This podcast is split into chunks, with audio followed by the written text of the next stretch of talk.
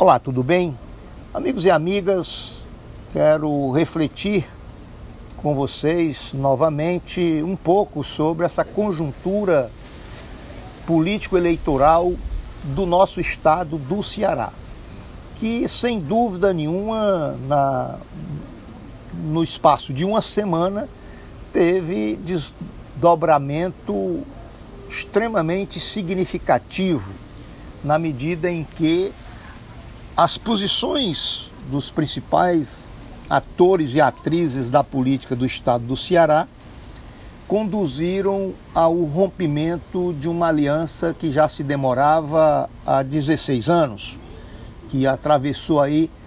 dois governos exitosos, os dois governos do governador Camilo Santana e os dois governos anteriores do governador Cid Gomes. E esses desdobramentos que nós estamos assistindo hoje, eles há uns 15 dias atrás era até um pouco inimaginável, mesmo dentro do Partido dos Trabalhadores, que é exatamente o partido que vinha junto com o PDT, hoje PDT, porque na verdade com o Partido dos Ferreira Gomes, porque nesse espaço de tempo eles passaram por vários partidos. É bom lembrar que o principal líder do hoje PDT, o candidato a presidente da República, Ciro Gomes, já está aí no oitavo partido político. Portanto, mesmo nesse período de 16 anos, teve várias mudanças partidárias. Pois bem, era inimaginável porque a corrente majoritária do Partido dos Trabalhadores fizeram de tudo, junto com o governador Camilo Santana, o ex-governador Camilo Santana, para manter essa aliança. Desde o primeiro momento houve um, um posicionamento muito claro do Ciro Ferreira Gomes de não aceitar a atual governadora, o que foi surpresa para todo mundo, porque havia um relacionamento estreito entre a governadora Isolda Sela, especialmente numa aliança antiga que já existia lá em Sobral entre eles, com o então é, prefeito, que depois foi prefeito, o Veveu Arruda, que é o esposo da Isolda Sela. E não se imaginava que essa situação chegasse ao ápice desse rompimento. Agora, tem uma lógica na, no discurso e na estratégia do Coronel Ciro, Aliás, quando eu utilizo a expressão coronel Ciro, muitas vezes as pessoas não entendem, porque acham que a expressão coronel é apenas para mencionar alguém vindo da caserna, talvez acostumado da época da ditadura militar e até muito antes da ditadura militar, quando você tinha os famosos coronéis do interior, quer fossem eles oriundos do meio militar ou apenas aqueles títulos que eram concedidos aos velhos oligarcas dos rincões deste nosso país, especialmente do Nordeste brasileiro, que mandavam com mão de ferro, mandavam e desmandavam com, mão, com mão de ferro as suas comunidades, sempre a serviço do conservadorismo, a serviço do grande capital.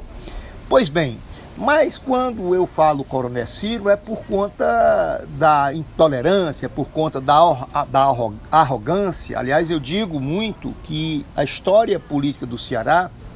o que nós estávamos vivendo sobre o comando do Partido dos Ferreira Gomes,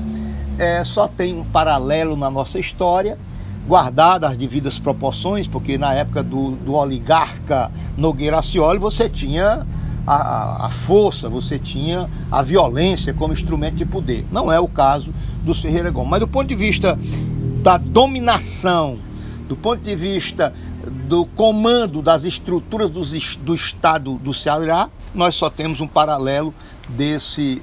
do período dos Ferreira Gomes com o oligarca Nogueira Acioli.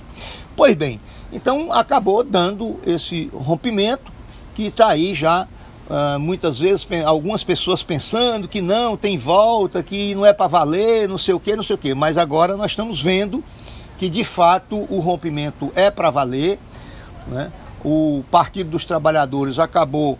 né, lançando o nome do hoje deputado estadual Elmano de Freitas, que junto com o senador o candidato ao Senado Camilo Santana vão comandar aqui a campanha eh, do ex-presidente Lula, que aliás chega a Fortaleza sábado agora na convenção do Partido dos Trabalhadores para o lançamento da, das candidaturas do PT aqui no estado do Ceará. Evidentemente que essa campanha vai ser muito animada, porque nós vamos ter aí três candidaturas, três candidaturas ao governo do estado muito, significat, muito significativas. As três são três candidaturas que estão aí que apresentam uma possibilidade concreta de vencer a eleição e vir a mudar a história do estado do Ceará, principalmente se forem as duas candidaturas que eh, estarão rompendo com essa continua, continuidade ou com essa continua, continuação de um projeto que já se vinha demorando aí 16 anos. O Partido dos Trabalhadores, portanto, né, sai daquela aliança que vinha mantendo né, por conta, sobretudo, dessa estratégia que me parece suicida eh, do coronel Ciro Gomes, na medida em que atrelou os interesses da sua candidatura a presidente da República, que pelas pesquisas vem